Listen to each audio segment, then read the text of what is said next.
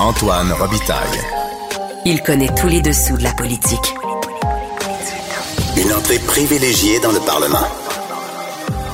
Là-haut sur la colline. Antoine Robitaille. Bon jeudi à tous. Aujourd'hui à l'émission, les électeurs de quel parti politique se méfient le plus des médias et des journalistes? Ceux du Parti conservateur du Québec, mais aussi ceux de Québec solidaire. C'est une des nombreuses questions que Marc-François Bernier, ancien journaliste et professeur à l'Université d'Ottawa, a exploré dans une étude sur la crédibilité des médias et la confiance que les Québécois ont ou non en eux. Et il nous dévoile certains des faits saillants de cette étude-là qu'il vient de terminer. Mais d'abord, mais d'abord, parlons de commerce international. Antoine Robitaille. Probablement la seule personne érotisée par la Constitution. À part vous. Parlons maintenant de la relation Canada-États-Unis avec un député fédéral qui rentre euh, justement de chez nos voisins du Sud. C'est Simon-Pierre Savard-Tremblay du Bloc québécois. Bonjour.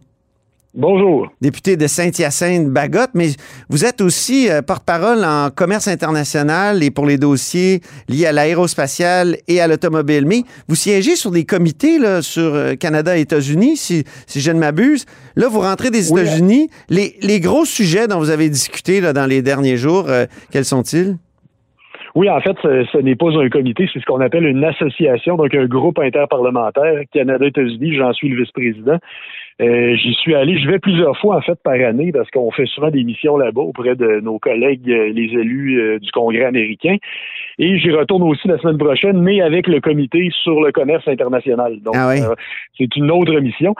Je vous dirais, en fait, moi, je m'efforce beaucoup comme, euh, comme député bloquiste de faire valoir, comme vous savez, c'est pas un secret, je suis indépendantiste, je souhaite que le Québec ait ses propres relations internationales, puisse faire valoir lui-même d'égal à égal ses propres intérêts. Donc, je m'efforce toujours, quand je suis avec des délégués, avec des, des, des sénateurs ou des représentants américains, de pousser pour les intérêts qui sont davantage les nôtres. Mhm. Par exemple, il y a une crise qui touche les forêts québécoises, la crise du bois d'œuvre, des tarifs punitifs qui sont appliqués euh, à notre industrie forestière à tort, à tort complètement, et qui pénalisent même les Américains. hein. ça pénalise même les Américains qui sont pris avec une crise du logement, qui sont pris avec une crise avec des coûts exorbitants de la construction. Bon, mais pourquoi augmenter le prix d'une partie du bois qui rentre? Mhm. Ça me semble pas logique, mais ça, faut leur expliquer, il faut, faut pousser pour ça. Euh, il y a aussi, bien sûr, notre enjeu, la, la question laitière, la question, la question des quotas en matière de gestion de l'offre. Ça aussi, ça a souvent été mis à mal dans les accords. Ouais. Euh, D'autres enjeux aussi, alors qu'on sait on a une volonté au Québec de construire un véritable écosystème de la batterie électrique. C'est une industrie qui pourrait être florissante. Or, dans ce cas-là, il ne faut pas que le- les dispositions euh, des, Américains viennent miner notre capacité à le faire. Ça prend une collaboration nord-américaine pour sortir de la dépendance à l'Asie. Donc, moi, je pose beaucoup là-dessus. Puis, je suis pas en train de dire que le reste du Canada euh, a toujours des intérêts qui sont divergents. Il arrive que ça converge, mais l'accent qu'on va mettre ne sera pas le même nécessairement, par contre. Et Est-ce que l'essayiste Simon-Pierre Savard-Tremblay, qu'on a connu, le très critique euh, du, néolibéralisme, de, la gérance mondialisée, comme vous l'écriviez, même que vous disiez que l'État devenait une succursale, est-ce qu'il est, encore là? Est-ce qu'il est encore là dans votre, euh, travail de, de parlementaire? Oui, absolument, absolument. Puis je dirais qu'en plus, euh, puis même, mais même à l'époque, j'avais écrit un livre en 2018 qui s'appelait Despotisme sans frontières. Oui. Je disais très bien euh, que dedans que j'étais pas contre le commerce, loin de là. Et mais par contre que les, les accords commerciaux, trop souvent, s'étaient mutés en accord où on abdiquait la souveraineté au profit de celle des multinationales. Là, on abdiquait la souveraineté politique au profit de celle des multinationales. Ça, je suis encore là, puis je vous dirais que je suis sur le bon comité parlementaire avec le commerce international pour scruter ça de près, les accords commerciaux. Mhm. Mais euh, du commerce entre les nations, euh, moi, j'y ai toujours été favorable. Puis je vais vous dire historiquement même, puis euh, vous savez, j'ai toujours été lié au mouvement indépendantiste à toutes les époques. Et c'est un mouvement qui a poussé énormément avec Jacques Ben oui. Avec Bernard Landré à l'époque, pour qu'on fasse du commerce avec les États-Unis. Le calcul à l'époque, c'était il faut sortir de la dépendance au seul marché canadien, être dans le marché nord-américain, parce qu'on le sait, pour M. Parizeau, pour M. Landry, l'idée était qu'on peut être un petit pays, On n'est pas petit en territoire, bien sûr, mais on peut être un petit pays tant qu'on est dans un grand marché. Ça, c'est un calcul qui a été remporté. Vous allez aux États-Unis aujourd'hui et euh, ils connaissent en grande partie Couchetard, ils connaissent Robert Lepage, ils connaissent le Cirque du Soleil, ils connaissent Céline Dion. On fait maintenant du commerce, on est, on est maintenant une exportation, une économie d'exportation qui fait beaucoup plus de commerce avec les États-Unis qu'avec le reste du Canada. Hmm. L'État de New York est un partenaire, euh, partenaire en or pour le Québec, par exemple. Je comprends, mais en même temps, vous, êtes contre euh, euh, l'État succursal, euh, vous êtes plus associé à une gauche qui est très, très sceptique à l'égard de tous les libres-échanges. Donc, est-ce que vous n'êtes pas obligé de jongler avec des, des concepts qui sont contradictoires? victoire ben non, pas du tout. Moi, ça me paraît pas contradictoire parce qu'on peut avoir des coopérations, on peut avoir des accords commerciaux. D'ailleurs, je connais pas une seule nation dans le monde qui qui fait pas de commerce. Il y en a déjà eu des États qu'on disait en état d'autarcie jadis dans le passé. Moi, j'ai jamais prôné ça. Par contre, j'ai dit surveillons la chose. Ne marchandisons pas les, les systèmes de santé. Ne marchandisons pas les services publics.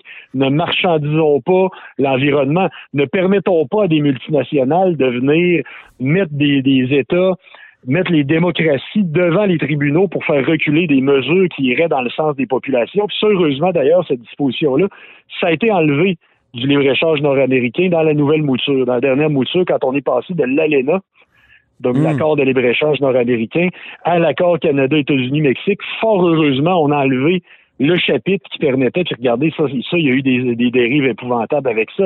Il y a des multinationales qui ont poursuivi des États dans le monde pour des Ah oui. mesures comme la hausse du salaire minimum, comme des mesures environnementales, comme des mesures de santé publique. On a carrément restreint les démocraties, on a carrément restreint les droits de légiférer au nom d'un autre droit qu'on a inventé, qui est le droit de l'investisseur étranger de faire du profit. Ça, ça n'avait aucun bon sens, puis il faut continuer à combattre ça. Là. Est-ce qu'on peut dire que c'est euh, une bonne retombée de Donald Trump euh, au pouvoir aux États-Unis?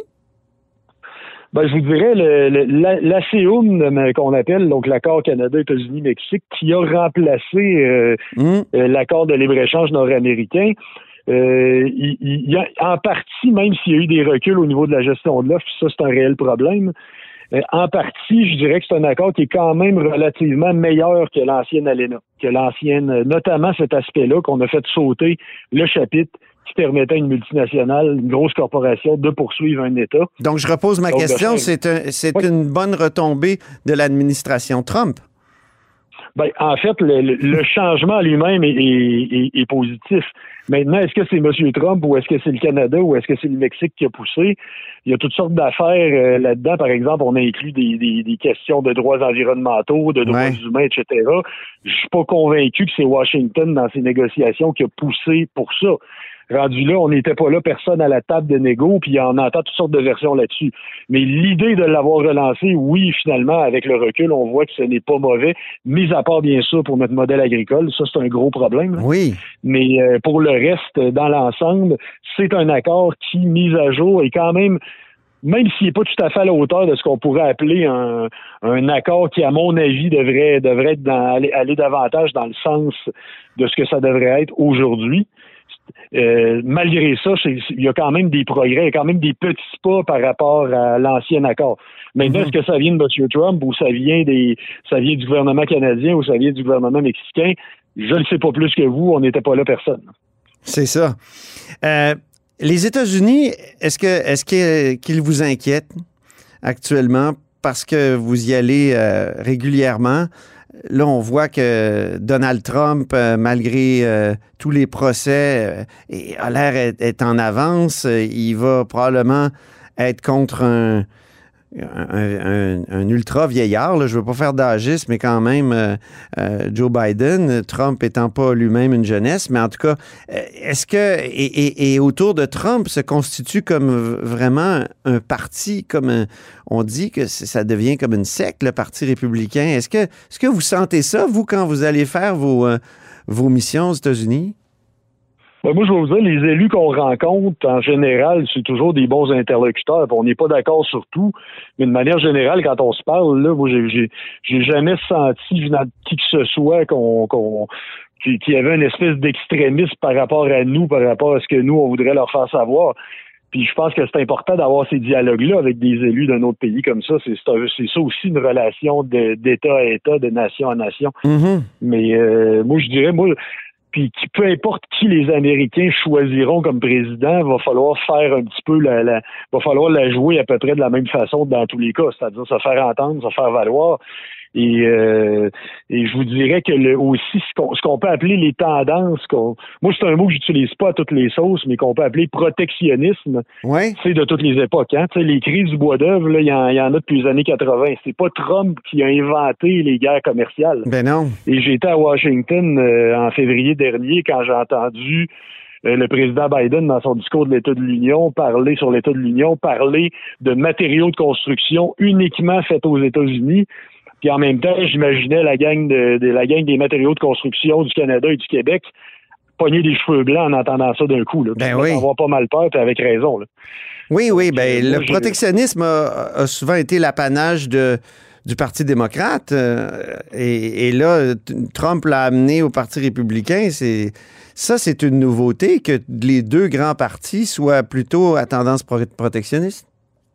Oui, oui, parce qu'à l'époque, on se souvient que c'était Ronald Reagan qui, malgré un congrès qui, lui, votait des, des tarifs sur toutes sortes de produits venant de l'étranger, dont beaucoup du Canada, Hum? euh, Ronald Reagan, lui, voulait profiter du fait qu'avec aussi Brian Mulroney, qui, qui était au pouvoir au Canada, qui, qui voulait aussi un thème de réélection.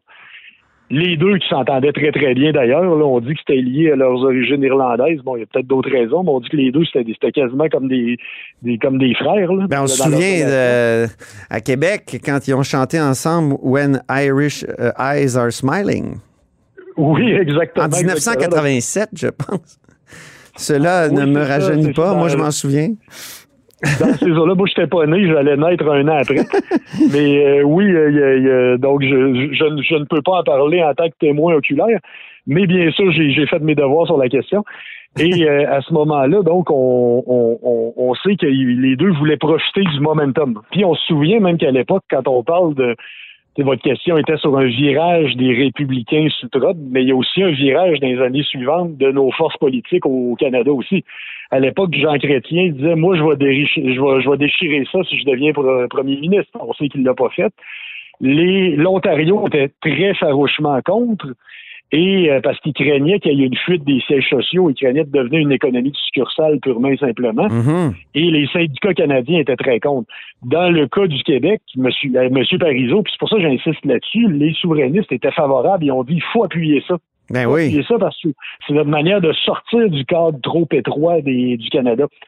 Et euh, à l'époque, M. Parizeau disait si j'étais ontarien, je serais contre. Mais je suis québécois, donc je suis pour une- un État à la politique de ses intérêts, tout simplement. Mhm. Mais je vous ai déjà entendu dire que le Canada post-national, lui, est naïf en matière de, de- de commerce international. Oui, il est très, très naïf parce qu'il n'y a pas de vrai, il y a pas de vraie loi. La loi qu'on appelle sur l'Investissement Canada, là, sur les prises de possession de, de sièges sociaux par l'étranger, tout ça. Le- le- la barre stratégique qui est placée, autrement dit, pour dire, avant de permettre que euh, un tel siège social, euh, un tel siège, so- siège social, pardon, puisse être acheté Mhm. par une compagnie étrangère. Il n'y a pas beaucoup de vérifications qui sont faites. Le Mm. seuil est quand même est quand même euh, pas très restrictif. Donc, ce qui fait qu'on peut perdre un paquet de secteurs. Un paquet de secteurs qui nous seraient importants. Puis là, on voit cette grande puissance qui est la Chine, qui souvent a des compagnies qui sont des prête-noms un peu partout, euh, tenter de mettre la main hein, un peu partout sur l'immobilier, sur les terres, sur toutes sortes de secteurs, comme là en ce moment, il, serait, il est question d'une entreprise qui serait en réalité chinoise, qui pourrait mettre la main sur produits forestiers résolus, Ah oui. est une, par- une part non, non négligeable de la forêt québécoise. On aimerait ça voir que ça bouge. Mais j'imagine aussi que les États-Unis, qui, qui, de leur côté, eux autres, ils savent, ils savent c'est quoi de la stratégie. Là. Eux autres, c'est pas un État post-national. C'est même ce qu'on pourrait dire un empire encore, malgré ce qu'on peut dire, c'est encore, c'est encore un empire en grande partie. Ouais. Eux autres, de leur côté, euh, ils, ils- si vous me passez l'expression, ils niaisent pas avec la POC.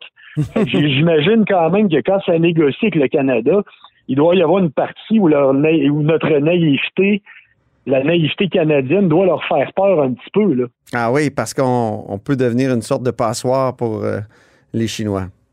Exactement, exactement. Puis Bien. regardez, on le voit avec toutes les histoires d'ingérence. euh, ça, ça aura pris quoi pour sortir de cette naïveté doucereuse-là? Merci beaucoup pour cet entretien, Simon-Pierre Savard-Tremblay. Merci Antoine, à Bloc bientôt. québécois. Au plaisir.